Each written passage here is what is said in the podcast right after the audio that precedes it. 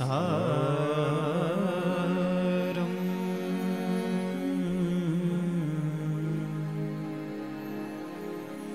शुचिकनकबोटं परिदधति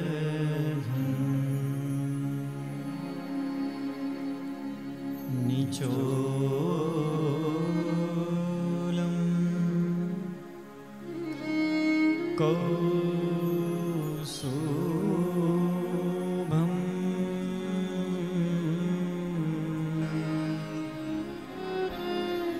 कटितटपटं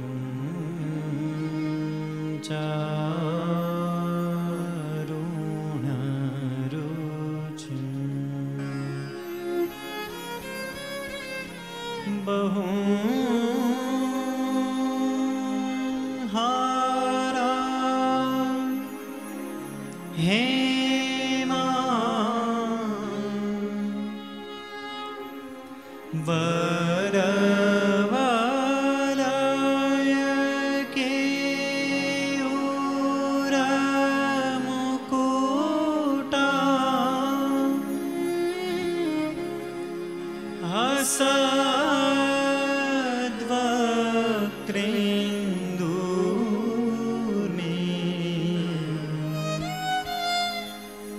दृशि जयतो नारायण मुनि ॐ श्री पूर्ण पुरुषोत्तमा नमो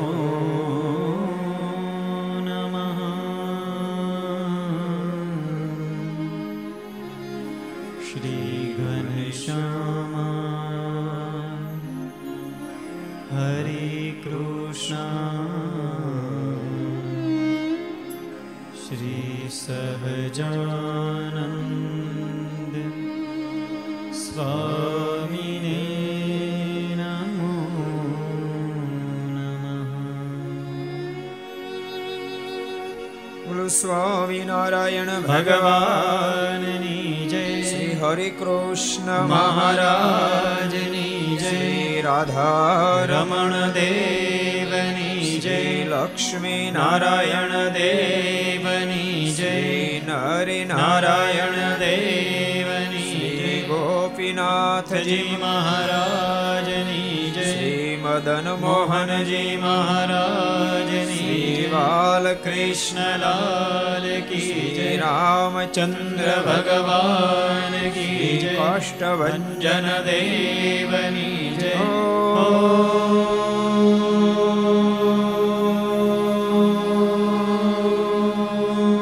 नमः पार्वती पदये हर हर महादेव।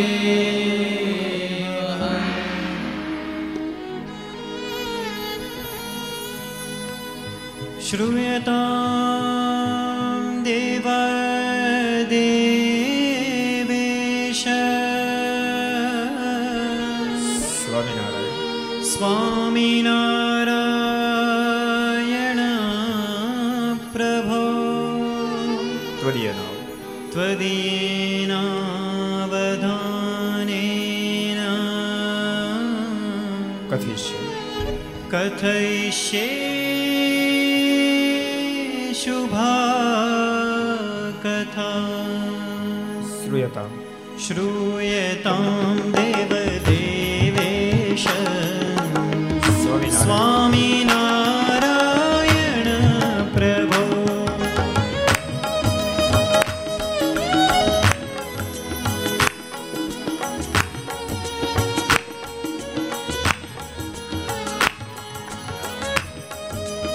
त्वदीयनाव त्वदीयनाव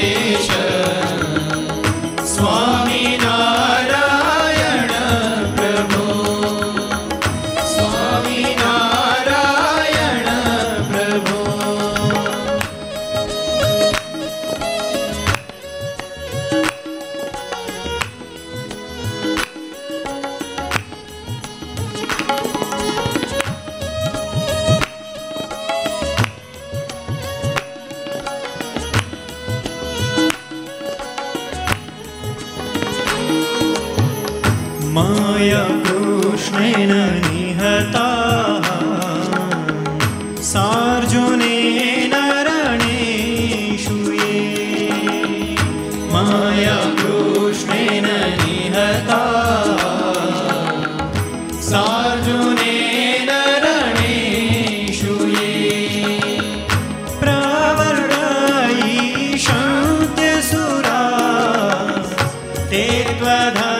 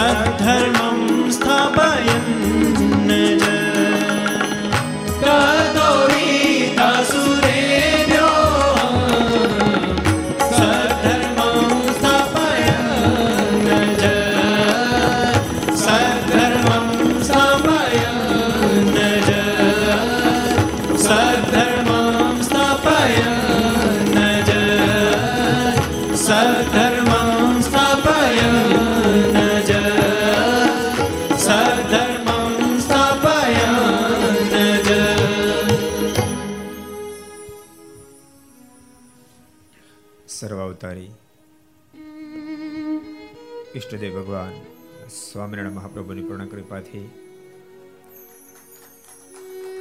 તીર્થધામ સરદારના આંગણે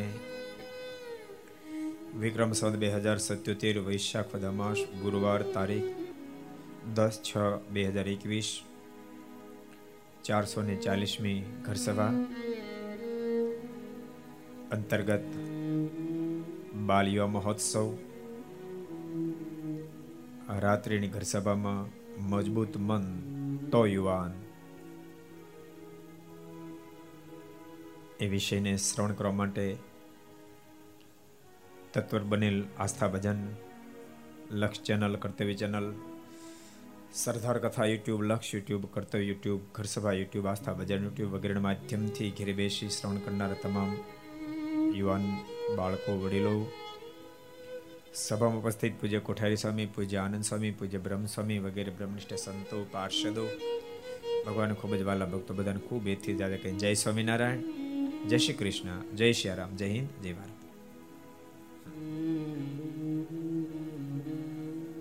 મજબૂત મન તો યુવાન. ગઈકાલે આપણે એના પર ઘણી ચર્ચાઓ કરી હતી, વાતો કરી હતી, પણ માત્ર વાત ન રહેવી જોઈએ. વાત વાસ્તવિકતામાં જો પલટે તો આપણો બાળિયો મહોત્સવ સાર્થક થાય. વાતો તો દુનિયામાં ઘણી બધી થાય છે, પણ વાત એ વાસ્તવિકતા સુધી પહોંચી જાય તો કામ થઈ જાય છે. આ 16મો બાળિયો મહોત્સવ, 15 બાળિયો મહોત્સવ અહીં થઈ ચૂક્યા. જોકે એના પરિણામો મળ્યા છે, ઘણા બધા એના જીવનો પલટ્યા છે. બાળિયો મહોત્સવ ભરીને ઘણા એ સંસાર પણ છોડી દીધા છે, સાધુ થયા છે. આપણે ક્યારેક ડીપમાં પૂછીએ ત્યારે ખબર પડે સાધુ થવાનો સંકલ્પ ક્યારે થયેલો. તો હું ઘણા વર્ષ પહેલા, 12 વર્ષ પહેલા, 13 વર્ષ પહેલા હું બાળ મહોત્સવમાં આવ્યો હતો. ત્યારે હું 7મી ભણતો હતો, 8મી ભણતો હતો, અને તે દાડે સંકલ્પ થઈ ગયેલો કે આપણે સાધુ થવું, અને થઈ ગયા. સારું વ્યક્તિ જોવે, સારું સાંભળે, યાદ રાખજો, સારા પ્રસંગમાં રહે, તો એમાંથી સારી ખેતીમાંથી સારો મબલક પાક આવે. એમ સારી દ્રષ્ટિ, સારું શ્રવણ, સારો સંગ, એમાંથી સારું સર્જન થાય છે. ભગવાન સ્વામિનારાયણ બહુ અદ્ભુત વાત પકડજો સંતો. મહારાજ કે ગોપાળાન સ્વામી, સ્વામી તમે જેવા સંતનો સંગ હોય તો ક્રિયા રૂઢી જ થાય. કેટલા વચનામૃત છે બોલો, હાલો ઊંચો હાથ કરો. કેટલા વચનામૃત છે? કેટલા વચનામૃત છે? કીર્તન પ્રિયદાસજી તમે ન્યાસ એક નહીં ગયા? હાલો કહી દેલો ત્યારે. પ્રથમનું 29મું વચનામૃત. સારું જુએ, સારું સાંભળે, સારો સંગ વ્યક્તિને સારા કરી દે, પણ બધાને નહીં, થવું એને, થવું એને. હોસ્પિટલ અનેક છે સાજા થવા માટે જ છે, પણ જેને સાજું થવું હોય એને, ન થવું હોય તો માણસ દવા પી જાય અને મરી જાય, એને ક્યાં સાજુ થવું? તો વાત અલગ છે. જેને સાજુ થવું હોય, જેને પરમાત્મા સુધી પહોંચવું હોય, જેને જીવન દિવ્ય જીવી જવું હોય, મનને જેને મજબૂત કરવું હોય, મન પાસે ભગવાનના સંકલ્પ કરાવવા હોય, મન પાસે ભગવાન રાજી થાય એવા કાર્ય કરવાના સંકલ્પ કરવા હોય, મન પાસે પ્રભુમાં રતિ કરવાના સંકલ્પ કરવા હોય, એમણે મનને મજબૂત કરવું પડે. અને મનને મજબૂત કરવા માટે મન મજબૂત થાય એનો ખોરાક કરવો પડે, એવાનો ખોરાક કરવો પડે. ભૂલતા નહીં, શરીરને માટે તો ઘણા બધા પ્રકારના ખોરાકો છે, પણ મન માટે સર્વશ્રેષ્ઠ ખોરાક હોય તેનું નામ સત્સંગ છે, એનું નામ ભક્તિ છે. મહારાજ કે ઇન્દ્રિયો જીતવા માટે તપ, વ્રત, આજ્ઞા, સ્વધર્મ વગેરેના માધ્યમથી ઇન્દ્રિયો જીતાય છે, પણ મન કેમ જીતાય? તો નવધા ભક્તિ કરવાથી, સત્સંગ કરવાથી, સંત સમાગમ કરવાથી મન જીતી શકાય, મનને મજબૂત કરી શકાય, એનો ખોરાક છે. અમુક તો ખોરાક કરતા જ નથી, નો કોઈ દી મંદિરે જાય, નો કોઈ દી ભજન કરે, નો કોઈ દી સંતોની પાસે બેસે, નો કોઈ દી સત્સંગ કરે. પછી મન હાવ માયકાંગલું થઈ જાય, એ ઘડીએ ઘડી એમ કે જરાક બે ઘૂંટ મારી લે ને. એ નબળા મનનું પરિણામ છે, બહુ સાચું, એ નબળા મનનું પરિણામ છે. કલાક બે કલાક ગુટકા ન મળે તો ગોટો વળી જાય, એ નબળા મનનું પરિણામ છે. એ મજબૂત મનનું પરિણામ નથી, નબળા મનનું પરિણામ છે. 70 વર્ષે, 80 વર્ષે ઓટલા પર બેઠા બેઠા નેવા માંડે કોના ઘરના ગયા, એ નબળા મનના પરિણામ છે. કોઈ દી ખોરાકનો કેના પરિણામ છે. એ તો ભલામણા 70 વર્ષે તો માત્ર ને માત્ર હરિના દર્શન સિવાય કોઈ સંકલ્પ જ ન હોય. હવે તો મારા પ્રભુમાં રત બની જાઓ, કેમે કરીને મારા ભગવાનમાં મન મારું લાગેલું રહે, એમાં લાગી જાય. જેનું મજબૂત મન હોય,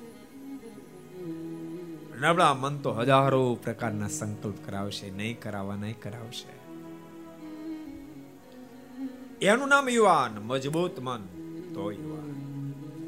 જે યુવાનો સાંભળે છે એ બધાને કહું છું, મન મજબૂત હશે તો જ તમે તમારા લક્ષ્ય સુધી પહોંચી શકશો. જેનું મન મજબૂત નહીં હોય એ લક્ષ્યને ક્યારે વીંધી નહીં શકે. જેટલા સફળ થયા છે એ મજબૂત મનને લઈને થયા છે. જો ભૂલતાને દેશકાળ તો બધાને આવે, દેશકાળ તો બધાને જીવનમાં આવે, પણ દેશકાળની અંદર કેડિયું કરે જાય એ હાઈવે સુધી પહોંચશે. દેશકાળ તો આવે, દેશકાળે કરી જે હરેરી જાય એ રસ્તો જિંદગીમાં કોઈ દી કરી ન શકે. એ તમારો ભૌતિક માર્ગ હોય તોય ભલે ને આધ્યાત્મિક માર્ગ હોય તોય ભલે, જે કેડીઓને કંડારી શકે હાઈવે સુધી પહોંચી શકે. જેટલા યુવાનો સાંભળતા હોય, બાળકો સાંભળતા હોય, પહેલી તો તમારી ફરજ, જો તમે અભ્યાસ કરતા હો તો મજબૂત અભ્યાસ કરવો છે, ખૂબ ભણવું છે, ખૂબ સારી પોસ્ટ ઉપર જવું છે, એ તમારો લક્ષ્ય હોવો જોઈએ. ખૂબ સારું ભણવું છે, ખૂબ સારા બિઝનેસમેન થવું છે, ખૂબ સફળ થવું છે. પણ એટલાથી નહીં અટકી જતા, અહીં પૂર્ણવિરામ નહીં લાવી દેતા, અહીં અલ્પવિરામ. આ બધું કરી સજ્જન બની સર્જનહાર સુધી પહોંચે એવું દિવ્ય જીવન જીવવું છે, અહીંયા પૂર્ણવિરામ હોય છે. મેં કાલે કીધું ખબર, ગરીબને ઘેરે જન્મ કે પાપ નથી, એને જ કેડીઓ કંડારવાનો આનંદ આવશે. ન થાભાઈ ખોટી વાત છે કઈ? ગરીબને ઘેરે જન્મ પાપ છે કઈ? આજે નાથાભાઈ બેઠા, હવે કરોડોપતિ માણા છે, એમના નાના ભાઈ નું સાથે ભણતા, એમ નાથાભાઈ છે, નાના ભાઈ અશોકભાઈ નામ છે, સિવિલ એન્જિનિયર છે, અમે 5 વર્ષ સાથે ભણ્યા. પણ નાથાભાઈના બાપાની સ્થિતિ ખૂબ ગરીબ, અતિ ગરીબ, પણ સજ્જનતાનું ઘર. દાદા બાપા એટલે ખરાબ જ નહીં. નાથાભાઈ ભૂલતાની છોકરાને ક્યારેક કહેજો, હિતેશને અત્યારે જે કાંઈ છે ને એ દાદાના ભજનનું પરિણામ છે. કરેલું કોઈ દી બાપ જાય નહીં, કરેલું કોઈ દી જાય નહીં. હું કહું છું, હારે ભણતા હશે ભાઈ, હમણાં દીકરી લગ્ન કહે તો 3 કરોડ રૂપિયા ખર્ચ્યા. એક દિવસ ઘણી નબળી સ્થિતિ, ઘણી નબળી સ્થિતિ, પણ જીવનની સ્ટાન્ડર્ડતા બસ એ મહત્વનું છે. આ ઠાકોર ખૂબ સુખ્યા કર્યા, તેમ છતાં સત્સંગ એવો ને એવો રાખ્યો. એટલે ગરીબને ઘેરે જન્મવું એ કાંઈ પાપ નથી. ગરીબની ઘેરે જન્મેલા ક્યાં સુધી પહોંચ્યા? એકાદ બે પ્રસંગો તમને. પોરબંદરનો એક બાળક ભણતો હતો, પણ બાપાની મજબૂરી જોઈ, એની ગરીબી જોઈ મન ભણવામાં લાગે નહીં. બાપા બિચારા શિંગદાણા વેચે, અને ક્યારેક શિંગદાણા હરખા વેચાય અને ક્યારેક ન વેચાય. બોલા, ખારી શિંગ નથી વેચતા, ઈ વેચે બિચારા. છોકરાનું મન ભણવામાં લાગે નહીં, મનમાં વિચાર થઈ રાખે, મારા બાપની આ સ્થિતિ હું ક્યાં ભણું, એમ શું ભણીને કાઢી લઉં. 5મામાં નાપાસ થયો. મનમાં થયું કે નાની મોટી કાંઈક નોકરી કરું, મારા બાપાને મદદ કરું.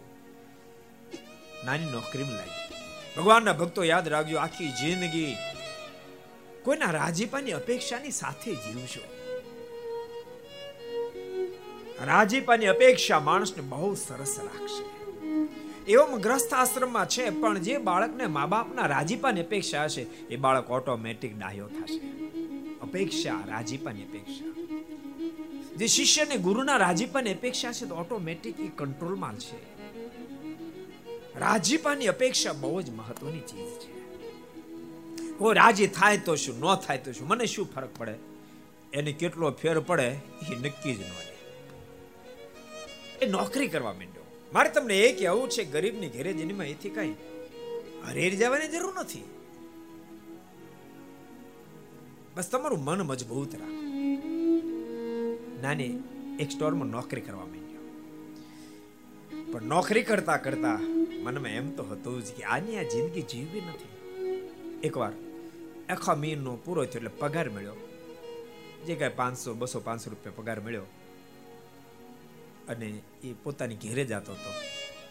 રસ્તામાં એક મેડિકલ આવ્યો. આ બનેલી સત્ય ઘટના. એને કે માથું બાદ દુખતું, એટલે મેડિકલમાં ટીકડી લેવા માટે ગયો તો એક ઉદાસીન મુખની મુદ્રાવાળા એક વડીલને ઉભા હતા. બાળકની ઉંમર તો હજુ ઘણી નાની છે, 15 વર્ષની આજુબાજુની ઉંમર છે, પણ તેમ છતાંય પેલા વડીલના મુખની ઉદાસીનતા જોતા ને મુખને એની ચિંતાને વાંચી ગયો. ભગવાનના ભક્તો, આ સ્થિતિ જેને પ્રાપ્ત થાય, બીજાના દુઃખને વાંચી શકે, એ સાચા અર્થમાં માણસ બની શકે. બીજાની વેદનાને વાંચી શકો જોઈએ, એ વાંચી ગયો. મનમાં થયો, વડીલ કાંઈક દુઃખમાં છે. 2 હાથ જોડી કીધું, વડીલ કાંઈ ચિંતામાં છો? પેલા વડીલના મોઢામાંથી શબ્દો નીકળ્યા, એકનો એક દીકરો છે, માંદો થયો છે, ખૂબ બીમાર છે, એના માટે દવા લેવા માટે આવ્યો છું, પણ મારી પાસે તો 50 રૂપિયા છે, દવા તો 500 રૂપિયાની થાય છે, ક્યાંથી રૂપિયા કાઢું? પેલા ગરીબ યુવાને પોતાને ખીચામાં જેટલા રૂપિયા હતા બધા આપી દીધા, લ્યો દવા લઈ લો. પેલા વડીલ તની સામે જોતા રહ્યા કે આ બાળકની સ્થિતિ પણ મને નાજુક લાગે છે. એક મિનિટ તો કીધું કે બેટા રહેવા દેતું, કારણ કે આ તો ભાઈ કાઠિયાવાડ છે, લેવું કોઈને ગમતું નથી, પણ ક્યારેક મજબૂરી માણસને મજબૂર કરી દે. ના હક કિસી મજબૂર કો બુરા સમજો, કભી કભી આદમી તો અચ્છા હોતા હૈ મગર વક્ત બુરા હોતા હૈ, વક્ત બુરા હોતા હૈ, બેટા રહેવા દે. પેલા બાળકે કીધું આપ મારી ચિંતા છોડો, આ લઈ લો, તમે રૂપિયા તો લીધા, દવાઈ લીધી, એ બાળકનું એડ્રેસ વગેરે પૂછી લીધું. વડીલ બીજે દિવસેની ઘેરે ગયા, મનમાં થયો કે આ બાળક કોણ છે, ખીચામાં જેટલા રૂપિયા હતા બધા આપી દીધા. પૂછતા એની ઘેરે ગયા, પણ બાળકના ઘરની ચિત્રે હાલ સ્થિતિ. પેલા વડીલને આંખમાં આંસુ ભરાયા, આ સ્થિતિ ઘરની અને બધા રૂપિયા આપી દીધા. બેટા પ્રશ્ન કર્યો, તો રૂપિયા લાવ્યો ક્યાંથી હતો? વડીલ, આજે જ મારો પગાર થયો, મારો પહેલો પગાર હતો, એ મેં તમને આપ્યો. અને વડીલના મોઢામાંથી આશીર્વાદના શબ્દો સરી પડ્યા, બેટા ઠાકોર તારું અભરે ભરે, ઠાકોર તારું અભરે ભરે.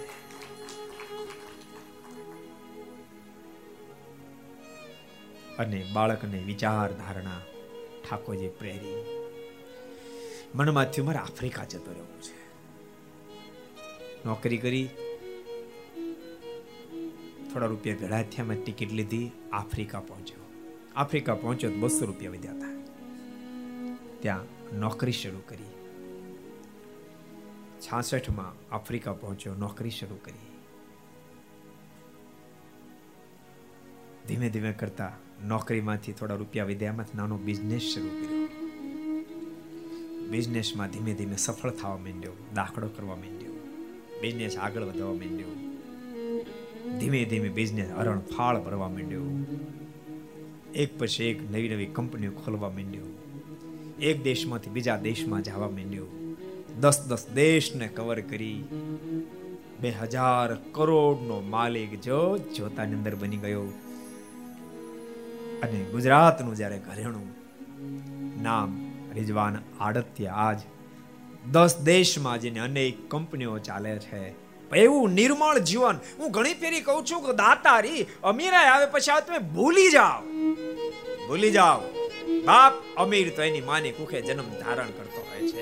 તારો કે જ્યોત મેં ચંદ્ર છુપે નહીં, રવિ છુપે નહીં, બાદલ છાયો, રીડ પડે રજપૂત છુપે નહીં, અને બાપ દાતાર છુપે નહીં.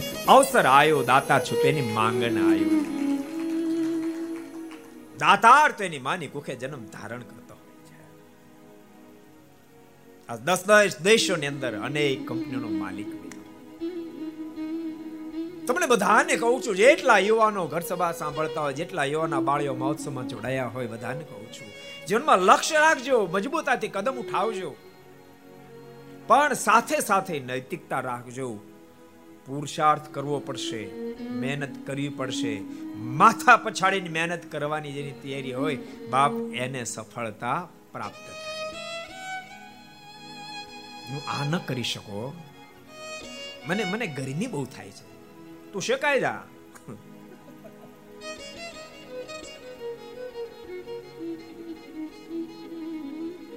માથા પછાડીને મહેનત કરવાની તૈયારી હોય એ બાપ સફળતાને વરી શકે. ગુજરાતની ધરતી તો કંઈક જુદી છે. એક બીજો પ્રસંગ કહી દઉં, એ ગુજરાતીનો પ્રસંગ સાંભળો. પિતાની સ્થિતિ ઠીક હતી. એ ગુજરાતી અમેરિકા ભણવા માટે ગયો, ઇલેક્ટ્રિક એન્જિનિયર થવું હતું. પણ એકાદ વર્ષ જ્યાં પૂરું થયું, પિતાનું અવસાન થયું, ગુજરાત પાછું આવવું પડ્યું. પિતાનો બિઝનેસ સંભાળ્યો, પિતાને વેજીટેબલ ઘીનો બિઝનેસ હતો, સંભાળ્યો, પણ મન એમાં માનતું નહોતું, મન કે માનતું નહોતું, કાંઈક મન આગળ જવા માટેનો પ્રયાસ કરતું હતું, પણ દિલ એનો દરિયા જેવું હતું, ચોખ્ખું દિલ હતું, નીતિથી આગળ વધવું હતું. ભગવાનના ભક્તો મને એવું લાગે છે કોક એવા હશે કે જેને પૂરોનું પ્રારબ્ધ જોર કરતું છે, દિલ વગરનો માણસ ઊંચાઈ પ્રાપ્ત કરી ગયો હોય, પણ દિલ વગરનો માણસ ઊંચાઈ પ્રાપ્ત કરી ગયો એમાં જરા મીઠાશ ન હોય, જરા મીઠાશ ન હોય.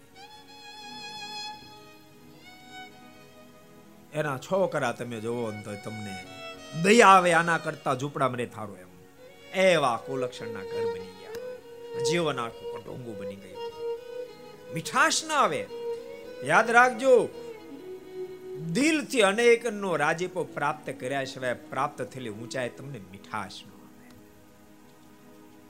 મીઠાશ પ્રાપ્ત કરી ઊંચાઈની સાથે તો દિલને દરિયા જેવું રાખજો, બીજાનો રાજીપો પ્રાપ્ત કરજો. યુવાનો, બાળકો, બધાને કહું છું, માત્ર સ્વપ્ન નહીં સેવશો, સપનાની સાથે દાખલો કરજો, મહેનત કરજો, સાથે દિલને દરિયા જેવું રાખજો. સફળતા સંકલ્પની સાથે મૂકજો, સફળતા હું જ્યારે પ્રાપ્ત કરીશ ને ત્યારે સફળતાને એકલો નહીં સ્વીકારું, મારી સફળતાને હું વેચીને સ્વીકાર્ય કરીશ, અનેકની મધ્યે વેચીશ. આ યુવાનને, ગરીબને જોઈને ખૂબ દયાઓ આવતી હતી, એને થોડી ઘણી મદદ કરતો હતો, પણ મનમાં થતો આટલી મદદથી શું થાય, મારે કંઈક બિઝનેસ કરવો છે. નાનો બિઝનેસ શરૂ કર્યો. માણસો ધીમે ધીમે રાખી 10, 20, 25 માણસો વધવા માંડ્યા, બિઝનેસ વધવા માંડ્યો, અને બિઝનેસ આગળ વધતા વધતા ખૂબ વિરાટ રૂપને ધારણ કર્યું. કંપનીઓ એક પછી ખુલવા માંડી, 100 કારીગરો, 200, 500, 1000, 2000, 5000, 10000, 25000, 38000 કારીગરો પોતાની કંપનીમાં કામ કરવા માંડ્યા. 1 કરોડ, 2 કરોડ, 5 કરોડ, 25 કરોડ, 50 કરોડ, 100 કરોડ, 200 કરોડ, એમ ધીમે ધીમે કરતા રસ્તો કરવા માંડ્યો. વર્તમાન કાળમાં 1,05,000 કરોડનો માલિક બની ચૂક્યો, 1,05,000 કરોડનો માલિક. રિલાયન્સ પછી જેણે નંબર પ્રાપ્ત કરી લીધો, આટલી ઊંચાઈ પહોંચ્યા પછી, હવે યાદ રાખજો, આટલી ઊંચાઈ પહોંચ્યા પછી આજે પણ ઇકોનોમી ક્લાસની અંદર પ્લેનમાં મુસાફરી કરે. ઇકોનોમી ક્લાસમાં આટલી ઊંચાઈ પહોંચ્યા પછી પણ 7 સ્ટાર હોટલમાં ઉતારો ન કરે, પોતાની કંપનીનું ગેસ્ટ હાઉસ એમાં ઉતરે. હું 7 સ્ટાર હોટલમાં ઉતરું એના કરતા મારી આ કંપનીનું રેસ્ટોરન્ટ છે એમાં ઉતરું તો રૂપિયા બચે કેટલા, એ રૂપિયા હું કોઈ ગરીબને આપું તો ગરીબનું કામ કેટલું થઈ જાય. ભક્તો, પ્રતિપળ વિચાર કરજો, પ્રતિપળ વિચાર કરજો કે મને જે કાંઈ પ્રાપ્ત થયું એ માત્ર હું ભોગવું એના કરતા અનેકને એના ભાગીદાર બનાવો.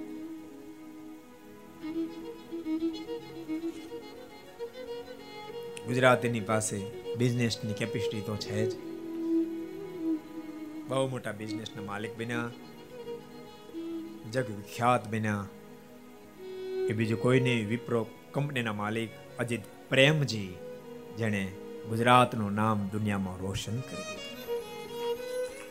યુવાનો, શીખજો બાપ, શીખજો.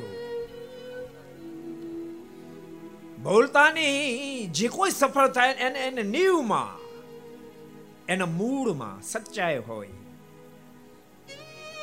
જેના મૂળમાં મહેનત હોય, પુરુષાર્થ હોય, જેના મૂળમાં ઠાકોરજી ઉપરનો આધાર હોય, જેના મૂળમાં સદવિચાર હોય, એ જીવનના ફલકો કાપી શકે છે, જીવનની અંદર સફળતાને વરી શકે છે. સફળ થાય ક્યારેક ક્યારેક માણસ નાની નાની વાતમાં એટલો બધો હતભ્રમ થઈ જાય, બોલો દવા પીને હુઈ જાય. એટલે ભલામણ સફળતા નિષ્ફળતા તો જીવનના બે કિનારા છે. સફળતા નિષ્ફળતા જીવનના બે કિનારા છે. અનભવતાની નિષ્ફળતા ક્યારેક પૂર્ણ સફળતાનું કારણ બને છે. નિષ્ફળતા પૂર્ણ સફળતાનું કારણ બને છે. હરેરશો નહીં, હરિનો આધાર છોડશો નહીં, ભગવાન ઉપરનો ભરોસો મૂકશો નહીં, હિંમતથી આગળ વધજો. અમુક અમુક તો હાવ હિંમતનું નામ જ ન હોય, ના આગળ હાવ ઢીલા હોય. એ પછી ભૌતિક વિભાગ કે આધ્યાત્મિક વિભાગ હાવ નાગળ ઢીલા હોય. આપણે એમ કહીએ ભગત હવે તમે પૂજા કરવા માંડો ને, પણ તિલક ચાંદલો કરું તો પછી કોલેજમાં લોકો શું કહે મને?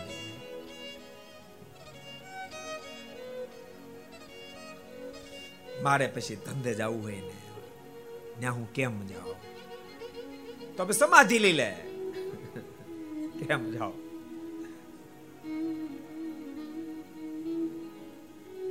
મજબૂત વ્યક્તિ જ પરિણામ સુધી પહોંચી શકે. આમ ક્યારેક ક્યારેક માણસની મજબૂતાઈ આપણો હૃદયને સ્પર્શી જાય.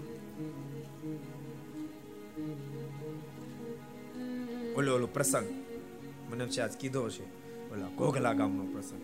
વ્રજાનંદ સ્વામીના જોગમાં લક્ષ્મીચંદ આવી ગયા અને સંતોના જીવન જોતાની સાથે હૃદયમાં આમ છાતા વળી ગઈ. મનમાં થયો કોઈ સાધુ સામાન્ય નથી. સ્વામીની પાસે બે સત્સંગ કર્યો, અડી ગયો. સત્સંગ કરે પણ અડવો જોઈએ, સત્સંગ અડવો જોઈએ. સત્સંગ ક્યારે અડ્યો કહેવાય? જીવન બદલવા મળે. સ્વામી કે અંગ બદલી જાય, અંગ બદલી જાય, એના બેહણા બદલી જાય, એના કહેણા બદલી જાય. સત્સંગ અડી જાય. સત્સંગ અડ્યા પછી કાંઈ 3 કલાક ગલે ન કાઢે, હાથ ફેરી નીકળે પણ ગલે ને હામું ન જોડે. જેમ અમુક અમુક નહીં 15 ફેરી મંદિર પડખે નીકળે પણ મંદિરમાં એન્ટ્રી ન કરે.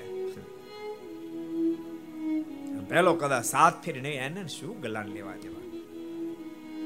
અરે ગામ આખું કદાચ નબળે માર્ગે જતો રહે, તેમ છતાં પોતે અડીખમ બોલે. લક્ષ્મીચંદનો પ્રસંગ બહુ અદ્ભુત છે. આફ્રિકા ગયા સંતોના વચને, ત્યાં પણ ભગવાન સ્વામિનારાયણનું ભજન ચાલુ રાખ્યું. સંજોગે ભોડો લીધો, બીમાર થયા, પેટમાં ભયંકર દર્દ થયું. શેઠના બહુ માન્યતા મહેતાજી થઈ ગયા હતા, મેનેજર થઈ ગયા હતા. જ્યારે પોતે ન આવ્યા નોકરીએ, શેઠને ખબર પડી. શેઠ સામેથી ગયા અને એમ કીધું, આ ઔષધ તમે લો, આમાં ઊંચા માયલો દારૂ મિશ્રિત કરવામાં આવ્યો છે, અને તમે પીશો તો પેટનો દર્દ જતો રહેશે. પણ બાપ, પેટને ખાતર આ શરીરને ખાતર દારૂને મોઢે અડાડતી સ્વામી નારાયણીઓ ન હોય બાપ, એ સ્વામિનારાયણનો આશ્રિત ન હોય. સાંભળજો જેટલા યુવાનો છે એટલા, ભગવાન સ્વામિનારાયણનો આશ્રિત ક્યારેય પણ દારૂને મોઢે મૂકે નહીં, ક્યારેય જિંદગી. અરે દેહ પડે તો કુરબાન, આ શરીરને અપડાવે નહીં. આ મોઢામાં સત્સંગ થયા પછી લસણ ડુંગળી ન મૂકે, મોઢામાં લસણ ડુંગળી ન મૂકે. તો દારૂનું મીઠની તો વાત ક્યાં કરવાની, વાત ક્યાં કરવાની? અને એવા મજબૂતાઈની સાથે તમે કદમ ઉઠાવશો તો તમે જે ક્ષેત્રમાં જાવ છો એ ક્ષેત્રમાં તમે સફળ થશો. જ્યાં જાશો ત્યાં સફળ.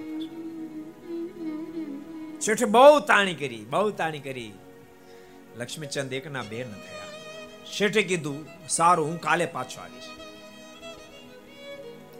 ભગવાનના ભક્તો બધાને કહું છું, જેને પણ ભગવાન ભજવા હોય, જેને સફળ થવું હોય, એને કદમ તો મજબૂત ઉઠાવવા પડે. પ્રેમાનંદ સ્વામીના શબ્દો, હે મારે સ્વામિનારાયણ ભજવા રે, મારે સ્વામિનારાયણ ભજવા રે, મારે સ્વામિનારાયણ ભજવા રે, મારે સ્વામિનારાયણ ભજવા રે,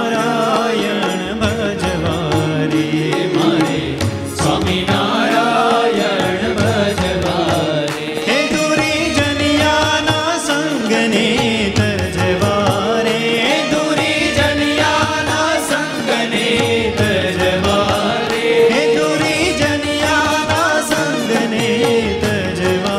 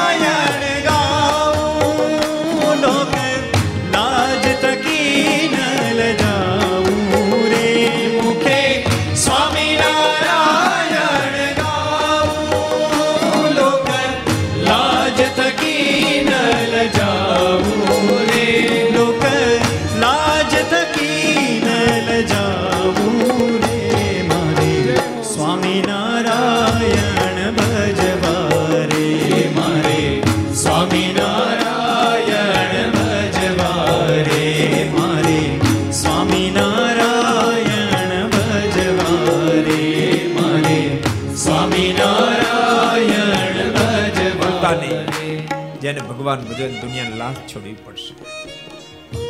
અને આપણા ઠેરાવ તો માત્ર ભજવાના ન હોય, આવડા મોટા ભગવાન મળ્યા છે તો હું ભજીશ અને બીજા આનંદને ભજાઈશ. આવડા ઠેરાવ જેટલા ઘર સભા સાંભળે, એટલા વાળીઓ મહોત્સવ સાંભળે, બધા ઠેરાવ એવા હોય હું ભગવાન ભજીશ, અનેકને ભજાઈશ. એટલે વારે વારે આપણે વચ્ચે વચ્ચે કહીએ છીએ કે તમે ઘર સભા સાંભળો છો, બીજાને સાંભળતા કરશો. આજ એથી આગળ કહું તો ઠાકોરજી તમને લાખોપતિ કરોડોપતિ બનાવ ત્યારે જોજો, એક થેલમાં રૂપિયા નહીં વાપરશો. ઠેરાવ હોવો જોઈએ કે મારે આ રકમ હું સંપ્રદાયના વિકાસને અર્થે વાપરીશ, હજારો લોકો ભગવાન ભજે એને માટે વાપરીશ, હું કરકસર કરીશ, મારી બચેલી સંપત્તિ સંપ્રદાયની અંદર વાપરીશ. હજારો જીવાતમાં ભગવાન આપણો ઠેરાવ મજબૂત પોતાને માટે તો બધા જીવન જીવી જાય. કૂતરા, કાગડા, ગધેડા બધા જીવન જીવે, કઈ મોટી વાત છે. બીજા હજારો જીવાતમાને ભગવાન ઓળખાવવા માટે મારી સંપત્તિનો સદવય એવા ઠેરાવ કેવી મજબૂતા હોવી જોઈએ. પ્રેમ सखी के स्वामी ने सारू पुर पान करू शीर मारू रे. प्रेम सखी के स्वामी ने सारू पुर पान करू शीर मारू रे. प्रेम सखी के स्वामी ने सारू पुर पान करू शीर मारू.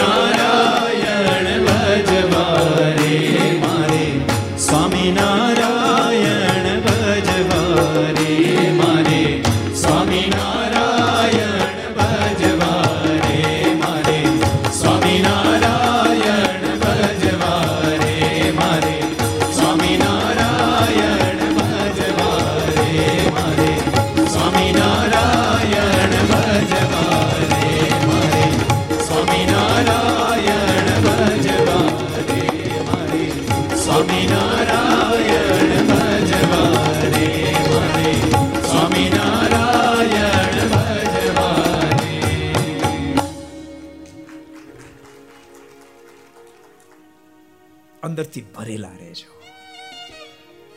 મજબૂતાઈની સાથે કદમ ઉઠાવશો, અવશ્યમેવ સફળતાને મળશે. ભક્તો, ભગવાન સ્વામિનારાયણની ઓળખાણ કરાવવા માટે આપણા સંતો કેટલો દાખલો કર્યો, આપણા ભક્તોએ કેટલું સહન કર્યું. સુપેડેર નાયા ભગત એનો બાપો પગે દોરડું બાંધીને કોમ ઊંધો ટીંગાડે, સ્વામિનારાયણને મૂકી દે, સ્વામિનારાયણને મૂકી દે, સ્વામિનારાયણને મૂકી દે. બાપ કાન ખુલે સાંભળ, દેહ મૂકીશ સ્વામિનારાયણને નહીં મૂકું, સ્વામિનારાયણ. ભક્તો, ખરેખર સત્સંગમાં આગળ જવું હોય, ભગવાનને રાજી કરવા હોય તો દેહથી થોડા જુદા થશો, ભગવાનના સાધન સાથે જીવ જડી દેજો, જીવ જડી દેજો. જેમ વાટક્યાની સાથે પેલો ડાંડલો જડ્યો હોય, ડાંડલા સાથે વાટક્યાને જડો તો ડાંડલો હલે, એમ વાટક્યો હલે, ડોયો થાય. એમ આ સાધુની સાથે જીવ જડી દેશો તો સત્સંગની સેવા કરી શકશો, ભગવાનને રાજી કરી શકશો. આપણને સાચવવા પડે, જીરીક જીરીક વાતમાં સાચવવા પડે. તમે ક્યાં આપણે મોક્ષના પથે આ લેવાના, બીજાને ક્યાં આગવાના? કેવી આત્મબુદ્ધિ ભગવાનના સાધુ સાથે.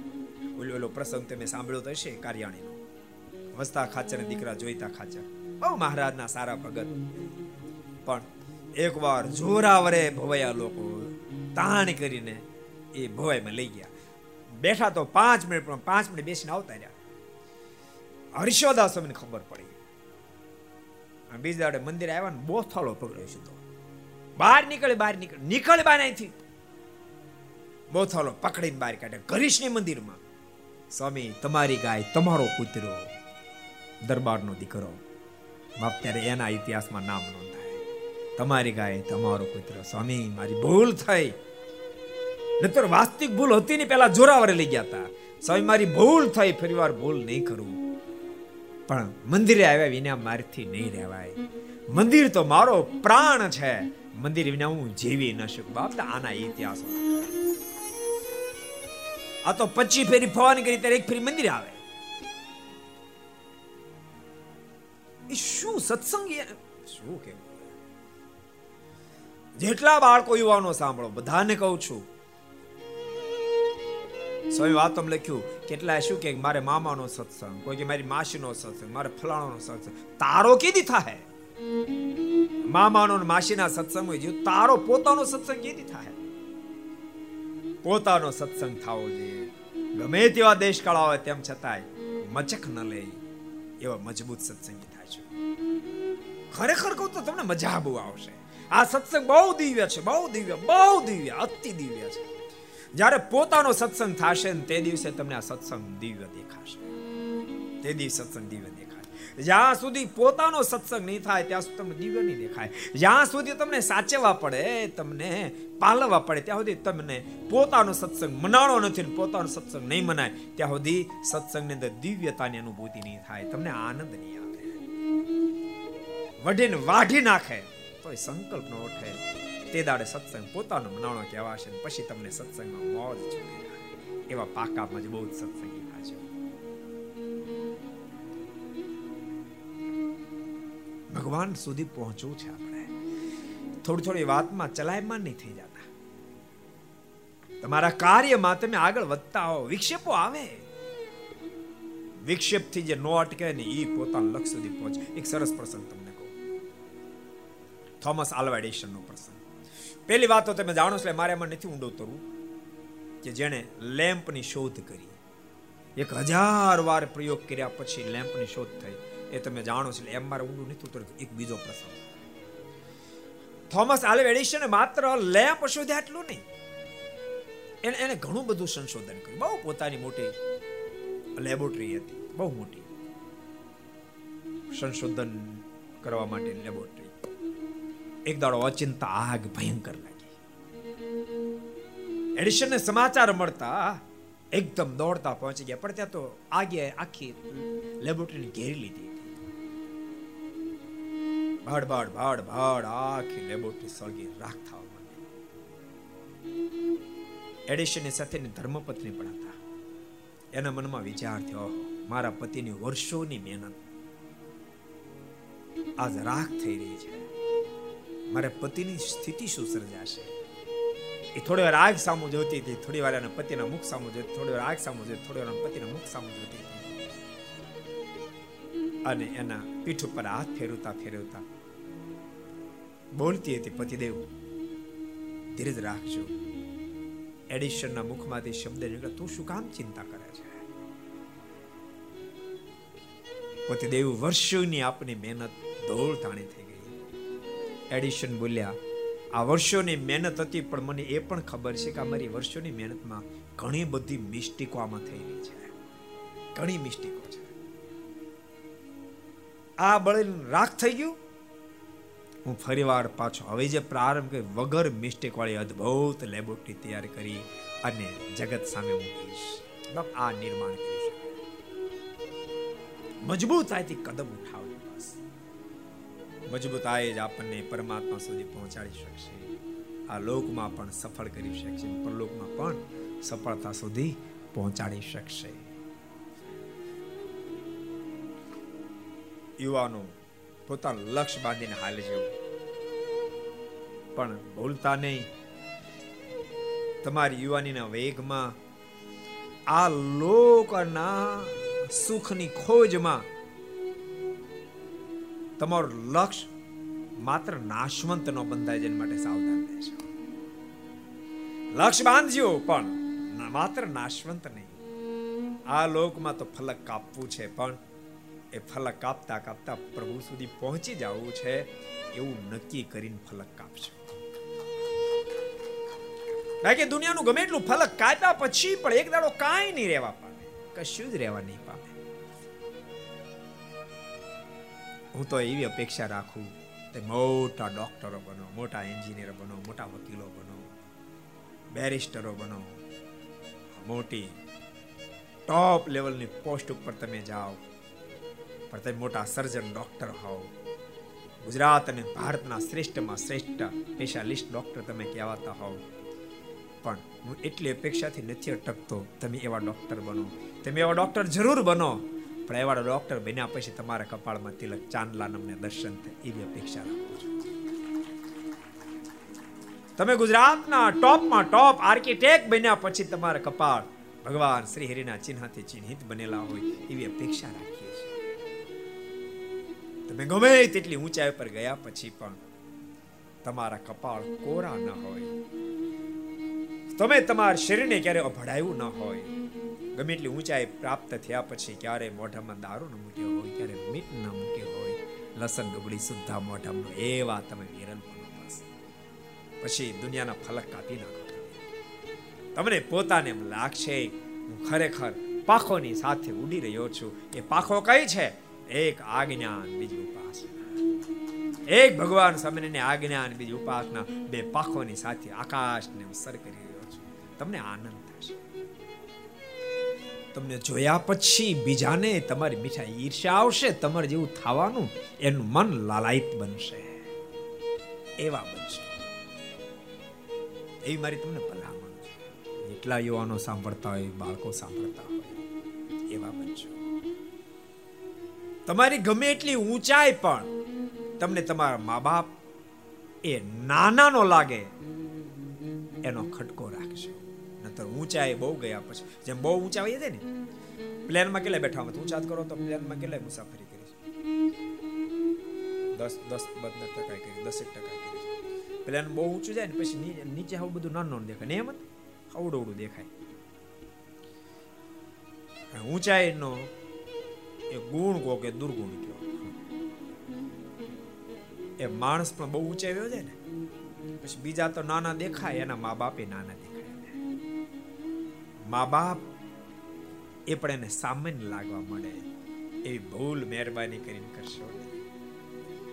અરે મા બાપ ને ક્યાં કરો, ભગવાન નાના મળે લાગવા, ભગવાન નાના મળે લાગવા, સાધુ બધા નાના મળે લાગવા, એને પગે લાગવું કઠણ પડવા માંડે. ઠાકોરજી ને દંડવત કરતો બંધ થઈ જાય. બોલો, ઠાકોરજી કે માળો મળ્યો છે ને કઈ ભગત મને એવા નહીં થતા. બસ દુનિયાના ફલક કાપજો, સાથે પ્રભુ સાથે પ્રેમ કરજો. લક્ષ્મીચંદે બહુ મોટું ફલક કાપ્યું. આફ્રિકામાં ગયા પછી બહુ મોટું મેનેજર પદ પ્રાપ્ત થયું, પણ કોઈની મોહબ્બતમાં લેવાયા નહીં. શેઠે તાણ કરી, તેમ છતાંય એણે શરાબ મિશ્રિત દવા ઔષધ લીધું નહીં. શેઠ ગયા, શેઠ કે કાલે હું ઔષધ લઈ અને ડોક્ટર લઈને આવીશ. આખી રાત પ્રભુને પ્રાર્થના કરી, હે મહારાજ, હે મહારાજ, હે મહારાજ, લાજ રાખજો. અને ભક્તો ગમે એટલી ઊંચાઈ ગયા પછી પણ હું તો કહું, પ્રભુને પ્રાર્થના કરીએ, હે કૃપાનાથ, હે માલિક, મારી તને અરજ છે. ભક્તિ કરતા છૂટે મારા પ્રાણ, પ્રભુ એવું માગું છું. ભક્તિ કરતા છૂટે મારા પ્રાણ, પ્રભુ જન્મો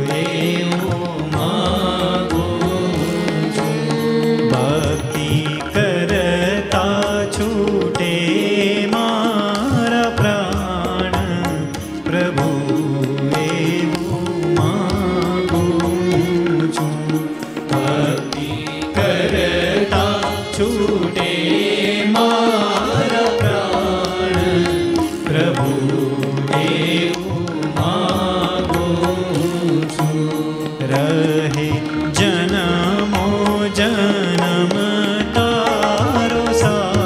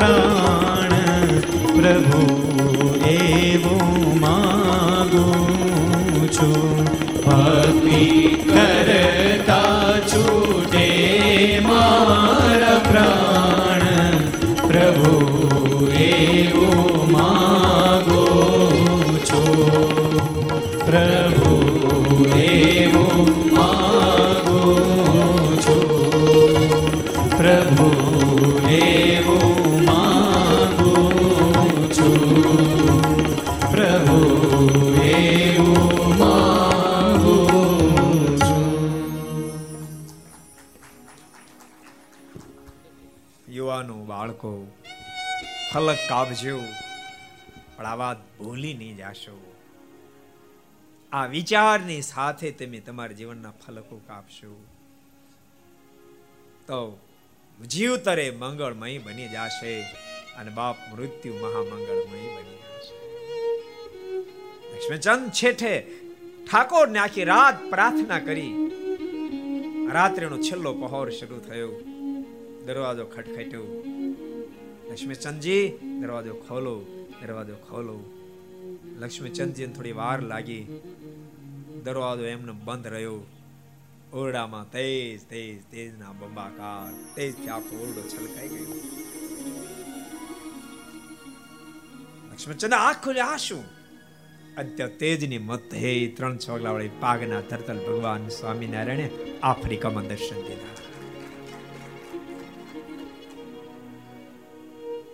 આપ કોણ? લક્ષ્મીચંદ, જેનું તું નિત્ય ભજન કરશો એ જ મેં ભગવાન સ્વામિનારાયણ છે. ધન્ય છે તને, ધન્ય છે તારી ટેકને. લે એક તુલસીનું પાંદડું આપ્યું અને મોઢા મૂક, સાજો થઈ જાય છે. અને લક્ષ્મીચંદે મોઢામાં તુલસીનું પાંદડું મૂક્યું. મહારાજ અદ્રશ્ય થયા. લક્ષ્મીચંદ સાજા થયા છે. એટલે ભગવાનના ભક્તો, યુવાનો, બાળકો, બહુ તમારે ફલક જીવનનો કાપવાનો છે. જોજો, ભગવાનને છોડીને ફલક કાપવાના સંકલ્પ થવા ન માંડે. ભગવાનને મૂકીને સિદ્ધિઓના, સફળતાના સંકલ્પ થવા ન માંડે. જરૂર સંકલ્પ કરજો, પણ ભગવાનને સાથે રાખીને કરજો. જરૂર સંકલ્પ કરજો, ભગવાન સાથે રાખીને પુરુષાર્થ કરી કરજો. જરૂર સંકલ્પ કરજો, ભગવાન સાથે રાખી પુરુષાર્થ રાખી નૈતિકતાથી કદમ ઉઠાવજો. ઠાકોરજી તમને જરૂર સફળ કરશે. આનું નામ યુવાન, આનું નામ યુવાન. મજબૂત મન તો યુવાન. માટે મજબૂત મનવાળા થાજો. અત્યારે આવો જે જે કારની સાથે આપણે મજબૂત મન તો યુવાન એ ટોપિકને આપણે સ્ટોપ કરીએ છીએ, એન્ડ નથી કરતા. આપણે વળી પરમ દિવસે આ ટોપિક ઉપર વાતો કરશું અને વધારે વધારે મનથી મજબૂત બની અને મહારાજને વાલા થાય એવો પ્રયાસ કરશું. એ શબ્દન સાથે આવો જય જયકારની સાથે કથાન વિરામ. બોલો સ્વામી નારાયણ ભગવાન, શ્રી હરિ કૃષ્ણ મહારાજ, શ્રી રાધા રમણ દેવ